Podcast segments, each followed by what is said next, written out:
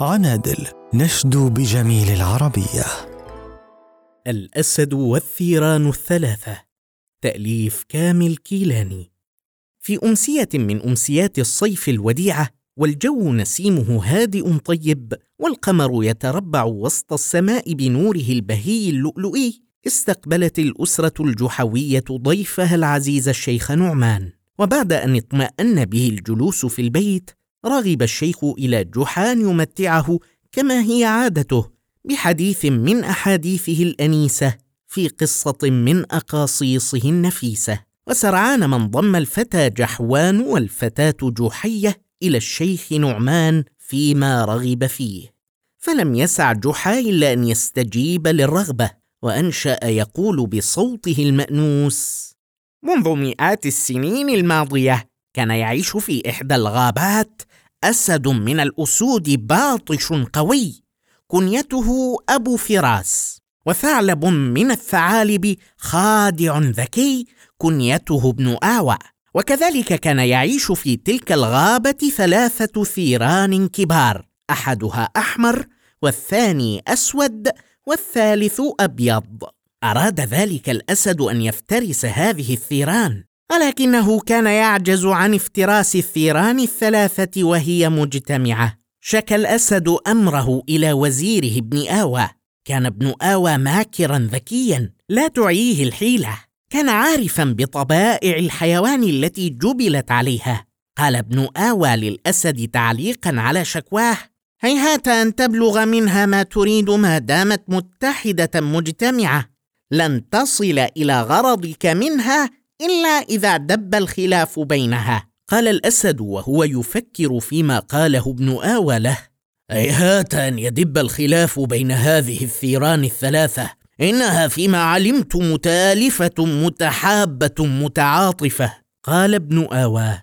لابد أن نوقع بينها الفرقة والتخاذل ليتخلى كل واحد منها عن نصرة صاحبيه. بذلك يمكن افتراس كل ثور منها على حدة فلا يتعرض صاحباه لحمايته ومنعك من الظفر به. قال الأسد فكيف السبيل إلى ذلك؟ قال ابن آوى أترك هذا المهم لي.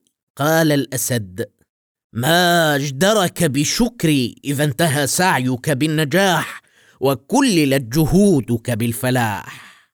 تحين ابن آوى الفرصة لتنفيذ خطته التي دبرها. رأى الثور الأبيض بعيدا عن الثورين الآخرين. أسرع ابن آوى بالذهاب إلى أخويه.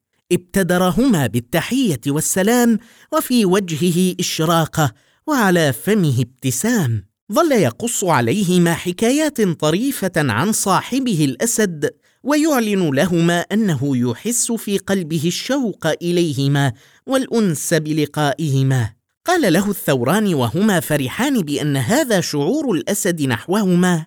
إننا نحس من الشوق إليه أضعاف ما يحس به من ذلك.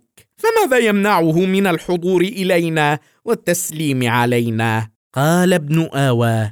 يمنعه وجود الثور الأبيض بينكما. سألاه متعجبين. أفصح لنا أيها الأخ العزيز عما تعنيه. لماذا يبغض الأسد صاحبنا وهو لا يفترق عنا في شيء؟ قال ابن آوى متظاهرا لهما بالعجب.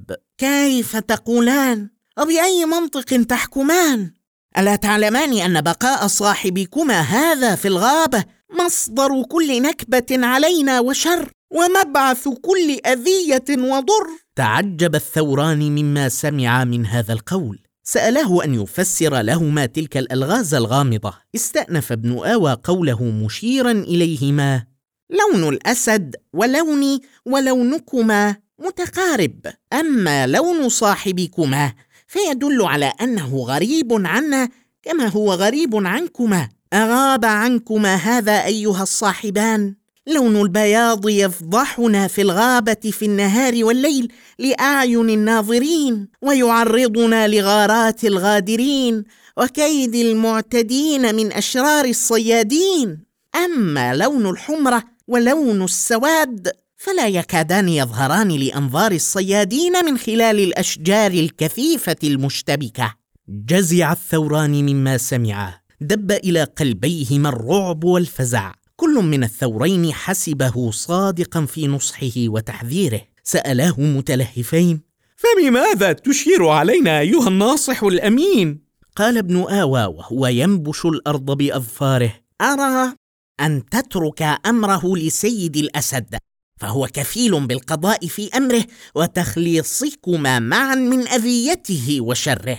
قال الثوران ليكن لك ولصاحبك الأسد ما تريدان. أسرع ابن آوى إلى الثور الأبيض ليتحدث إليه. أقبل ابن آوى عليه بالتحية فعجب لزيارته كل العجب.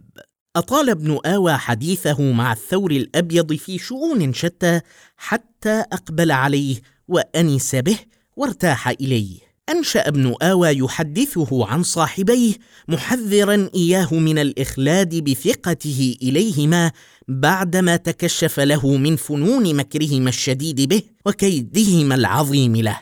لم يفهم الثور الأبيض ماذا يعنيه ابن آوى بهذه الألغاز. قال للثعلب لا أستطيع أن أصدق حرفا مما فاجأتني به. لقد عشت ما عشت مع صاحبي الثورين الأليفين فلم أعهد فيهما مكرا ولم أعرف منهما غدرا. فما قولك هذا؟ ابتدره ابن آوى قائلا تدفعني محبتي إياك وإخلاصي لك. ألا أخفي عنك ما عرفته من لؤم صاحبيك؟ كان من حسن حظك أن كنت على مقربة منهما. واستمعت دون أن يرياني إلى ما دار من حوار بينهما فعرفت ما يضمرانه من شر وما يبيتانه لك من أذية وضر. قال الثور الأبيض وقد اغتمت نفسه أشد الاغتمام. فماذا عرفت من سرهما واطلعت عليه من أمرهما؟ قال ابن آوى مقطبا جبينه متظاهرا بالتألم سمعتهما يتحدثان عنك حديث لئيم ماكر حاقد غادر.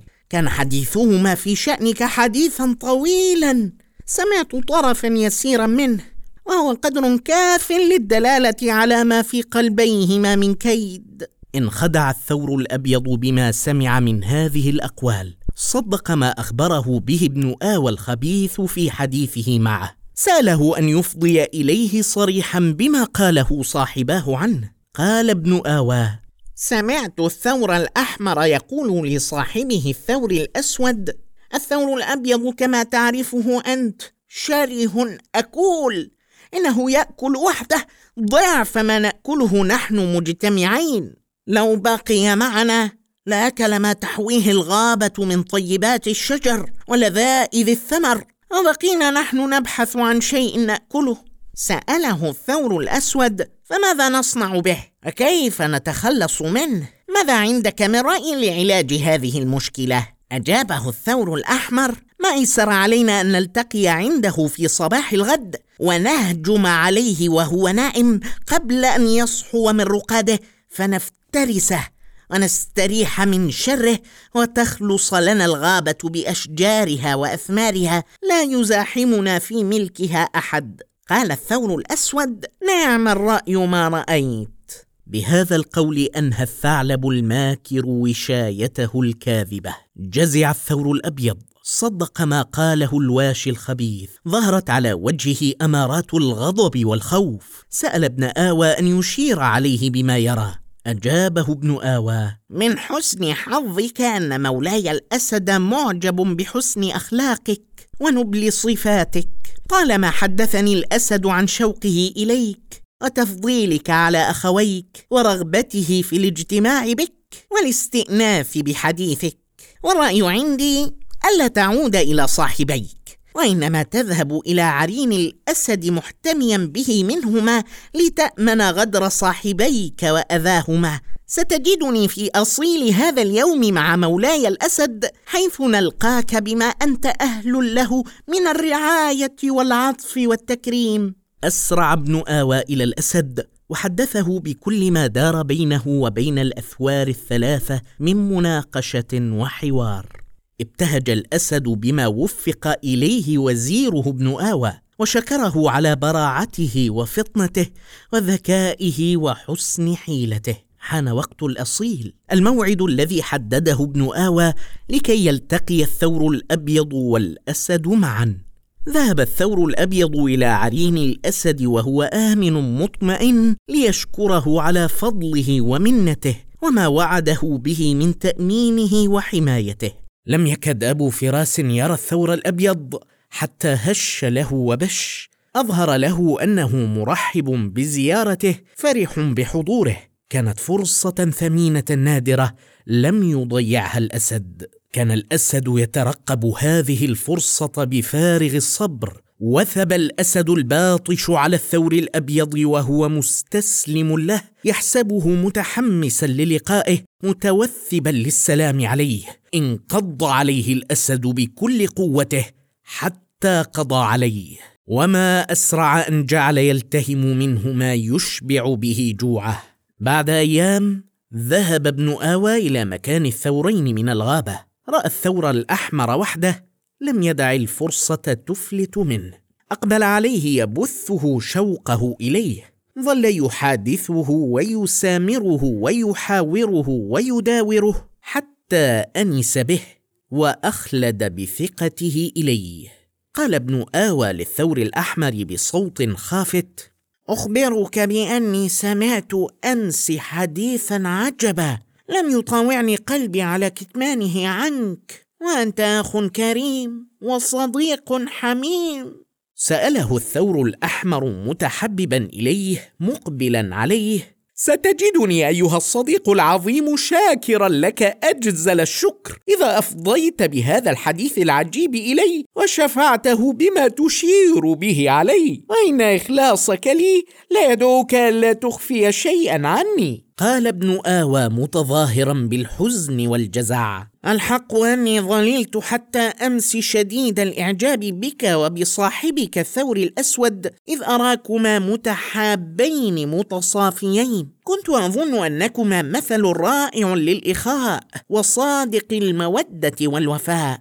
ولكن ظهر لي أني غير مصيب في هذا الظن. ظهر الجزع على وجه الثور الأحمر لما سمع هذا الكلام. حسب ابن آوى صادقا فيما أفضى به إليه. سأله متلهفا أقسمت عليك ألا تكتم عني ما تعلم. ماذا عرفت من سره واطلعت عليه من أمره؟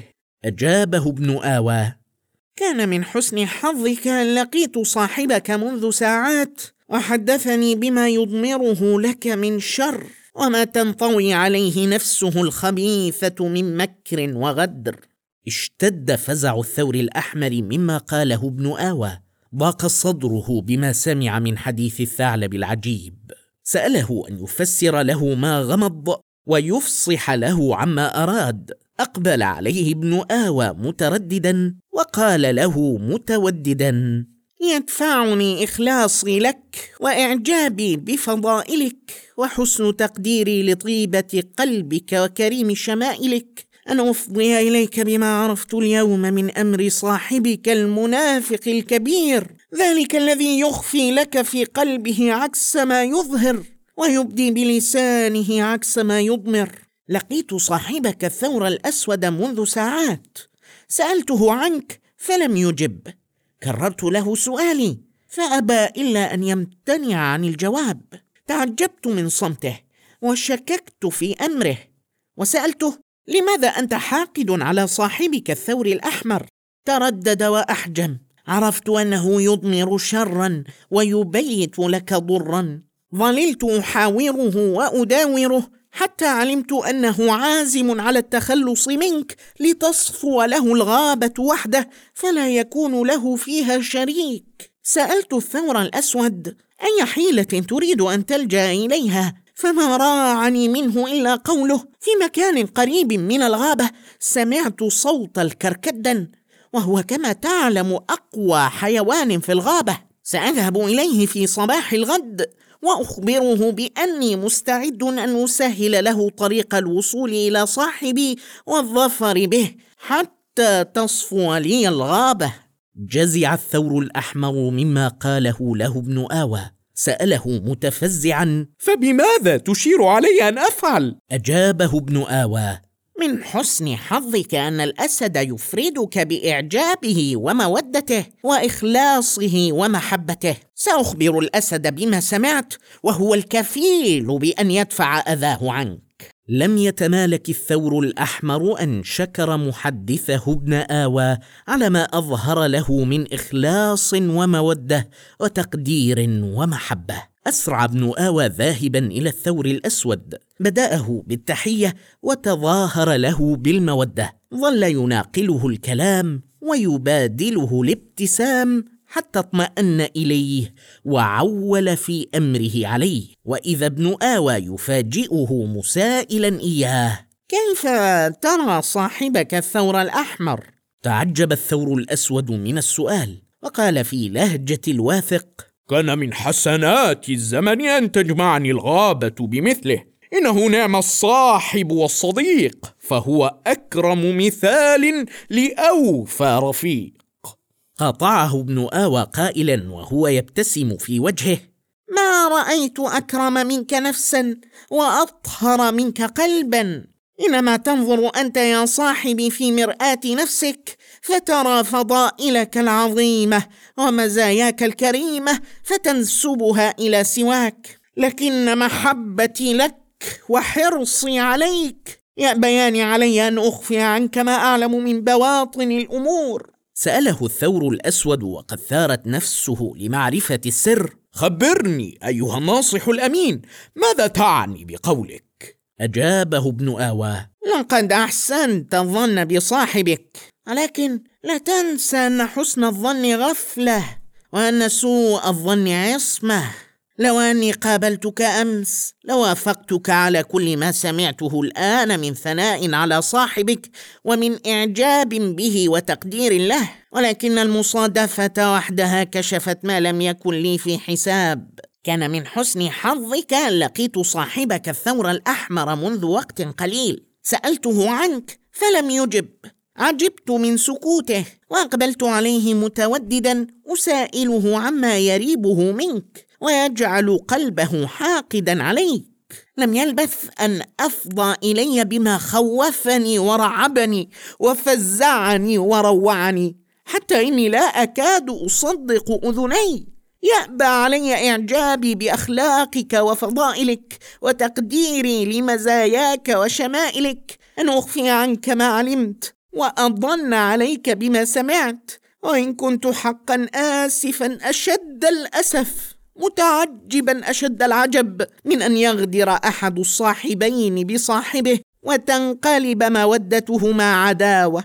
سأله الثور الأسود وقد ملأ الغيظ قلبه. أقسمت عليك يا ابن آوى أن تعجل بالشرح والتوضيح فقد ضاق صدري بما سمعت من تلميح. قال ابن آوى ظللت أجاذب صاحبك الحديث وأغريه بالكلام حتى أفضى إلي بما في نفسه. قال لي الثور الأحمر فيما قال ضاق صدري بصحبة هذا الصديق الأناني الأكول. ظللت أفكر في طريقة تخلصني من صداقته وتريحني منه. اهتديت آخر الأمر إلى خطة بارعة تريحني منه إلى الأبد. أنا ذاهب صباح غد إلى الكركدن لأغريه بقتل صاحبي. ومتى تم لي ذلك؟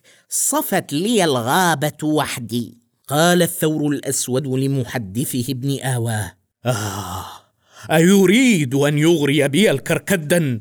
وأنا لا أقوى على دفع أذاه إذا لم يكن لي الثور الأحمر ناصرا ومعينا. قال ابن آواه. ذلك ما دبره لك للإيقاع بك. سأله الثور الأسود. آه آه فبماذا تشير علي؟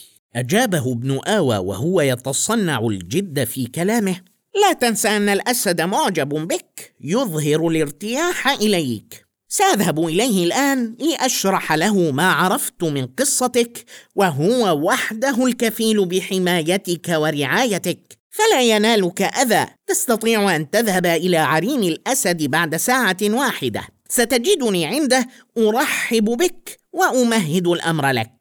كان الشيخ نعمان والفتى جحوان والفتاة جحية يستمعون في شوق إلى جحا وهو يقص قصته. ولما بلغ منها هذا المبلغ صاحت جحيه أؤكد أن الثور الأسود لقي من الأسد مثل ما لقي من قبله صاحبه الثور الأبيض سواء بسواء. قال جحوان لا ريب فيما تقولين يا أختاه. قال أبوهما صدقتما أيها العزيزان فيما تريان. لم يكن حظه من الأسد أحسن من حظ صاحبه. لم يكد يراه الأسد حتى وثب عليه وافترسه. قال الشيخ نعمان. أغلب الظن أن الكركدن لم يكن في الغابة وأن ذلك كان من اختراع الثعلب بن آوى وافترائه ليحكم خطته ويؤكد مؤامرته ويسبك حيلته. قال أبو الغصن جحاه. صدقت يا أخي صدقت. كانت قصة الكركدن من نسيج خياله كما قلت. قالت جحية. فماذا صنع الأسد بالثور الأحمر؟ قال جحوان. لم يكن في حاجة إلى حيلة يصطنعها ابن آوى ليقدمه لصاحبه الأسد. أصبح الثور الأحمر بعد هلاك رفيقيه عاجزا عن مقاومة الأسد فقد نصيريه لما دبت الفرقة والخلاف بينه وبين أخويه. قال الشيخ نعمان لا ريب أن الأسد ذهب إليه وافترسه كما افترس من قبله صاحبيه. قال جحاه لقد وضح للثور الأحمر أن الأسد آكله فصاح وهو ينظر إلى أظفار الأسد توشك أن تنشب به. ألا إني أكلت يوم أكل الثور الأبيض؟ قال الشيخ نعمان هذا حق.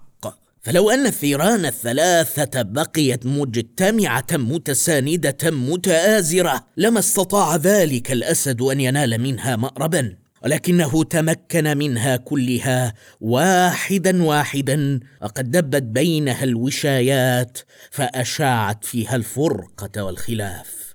قال جحاه تلك خاتمة طبيعية ونهاية حتمية.